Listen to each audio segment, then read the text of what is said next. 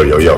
I am at a home inspection right now, and one thing that we're doing is teaching my clients on how to shut off the spigot valves, but also where the main water shutoffs are. Main water shutoff for the house. My wife did a great job creating some tags for us to leave reminders for them. So here is the main water line coming into the house. The water's on, but to shut it off, main water shut off, there with a little image of how to turn off the main water shut off. Nice reminder.